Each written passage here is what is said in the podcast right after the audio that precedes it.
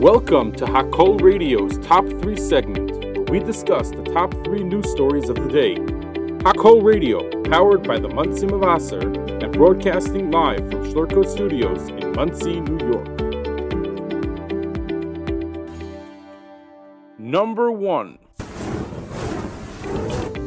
Although it has been reported numerous times over the last few weeks that a ceasefire in exchange for some hostages was imminent, the Israeli government finally acknowledged it on Monday, November 20th. Israeli Prime Minister Benjamin Netanyahu expressed optimism on Tuesday, November 21st, regarding negotiations with Hamas for the release of hostages held in Gaza, stating that there is progress in discussions. The hostage agreement talks, which would hopefully bring home 53 Israelis from Hamas captivity, are being mediated by Qatar, Egypt, and the United States.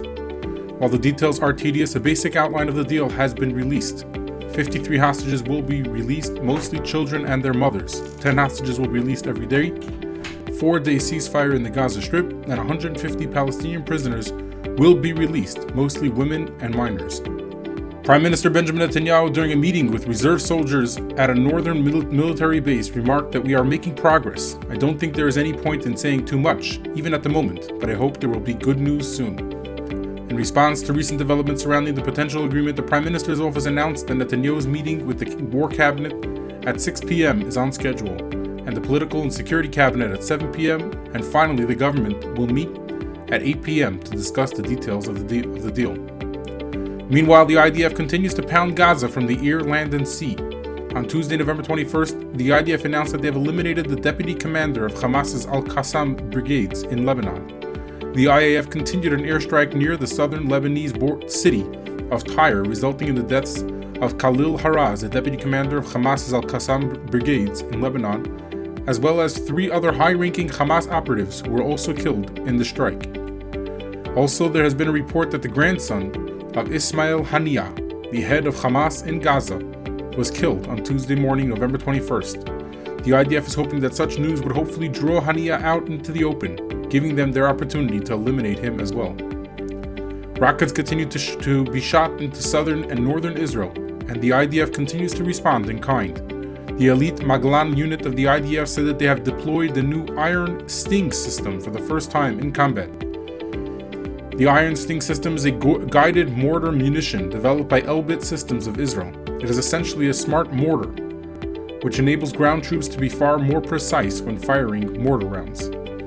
The IDF also released the names of two more soldiers killed in the fighting in Gaza, bringing the amount of soldiers killed since the beginning of the ground operation to 67.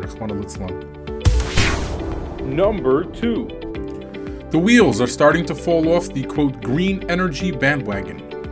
The giant push toward a net zero utopia is not practical and has been a complete disservice to the American consumer. Components of the green movement are experiencing major setbacks, namely offshore wind, electric vehicles, EVs, and investments.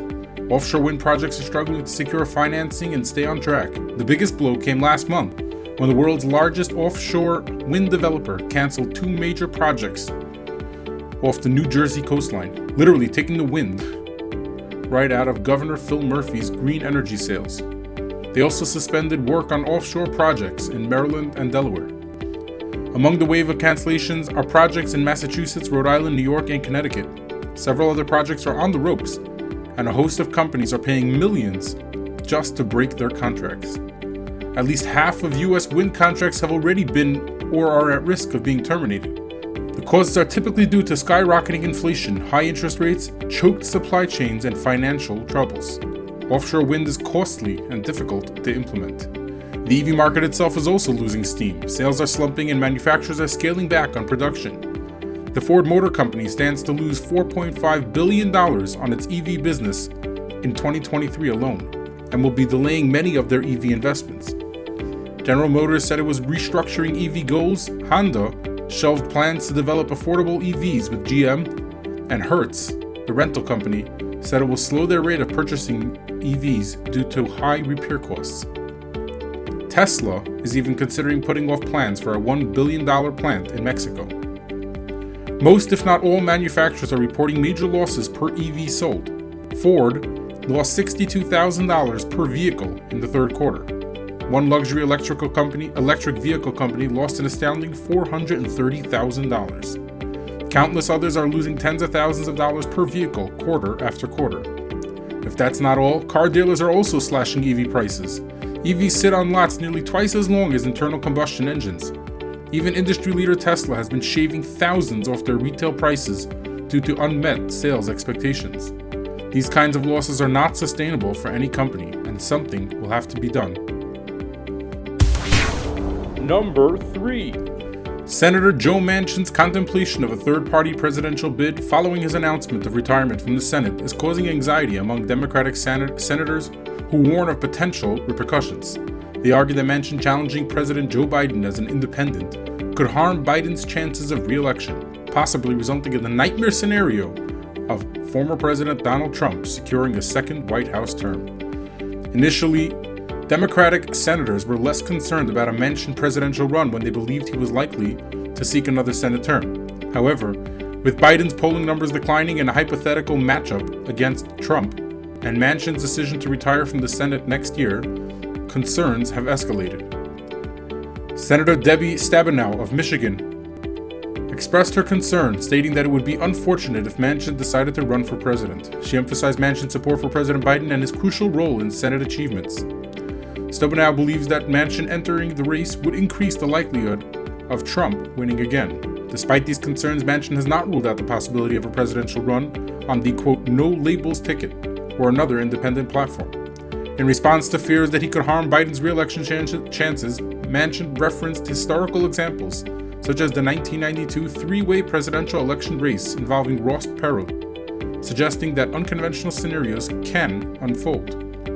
While Manchin rejected the notion that his candidacy would jeopardize Biden's re election, he mentioned that he has, quote, plenty of time to make a decision. In an interview with NBC, Manchin affirmed that he would, quote, absolutely consider a run for president. Thanks for tuning in to the Top 3 segment live on Hakol Radio and have a great day.